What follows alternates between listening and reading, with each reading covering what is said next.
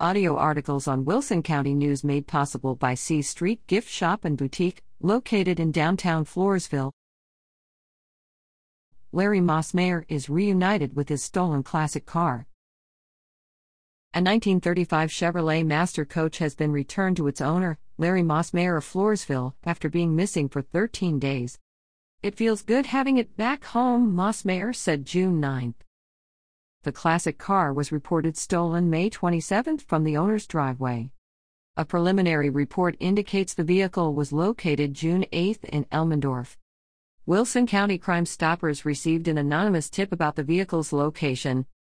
Floresville Police Detective Gilbert Rodriguez worked with the Wilson County Attorney's Office in conjunction with Elmendorf Police Chief Marco Peñat to locate the vehicle.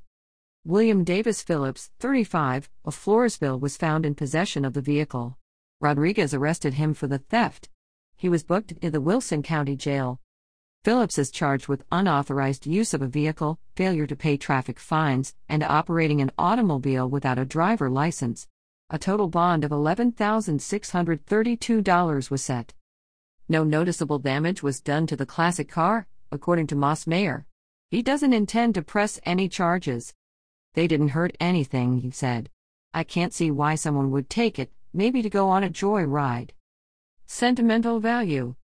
The 1935 Master Coach has been with the Mossmayer family for 23 years. Larry Mossmayer purchased the vehicle in 1998 and has fond memories of restoring it with his brother, James. We had a lot of fun rebuilding it, Mossmayer shared.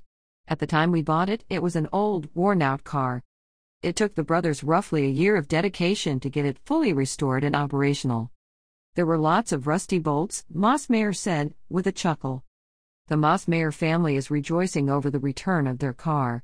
They look forward to taking it on a celebratory drive once Floresville police finish collecting evidence from the vehicle. Zevins at WCNOnline.com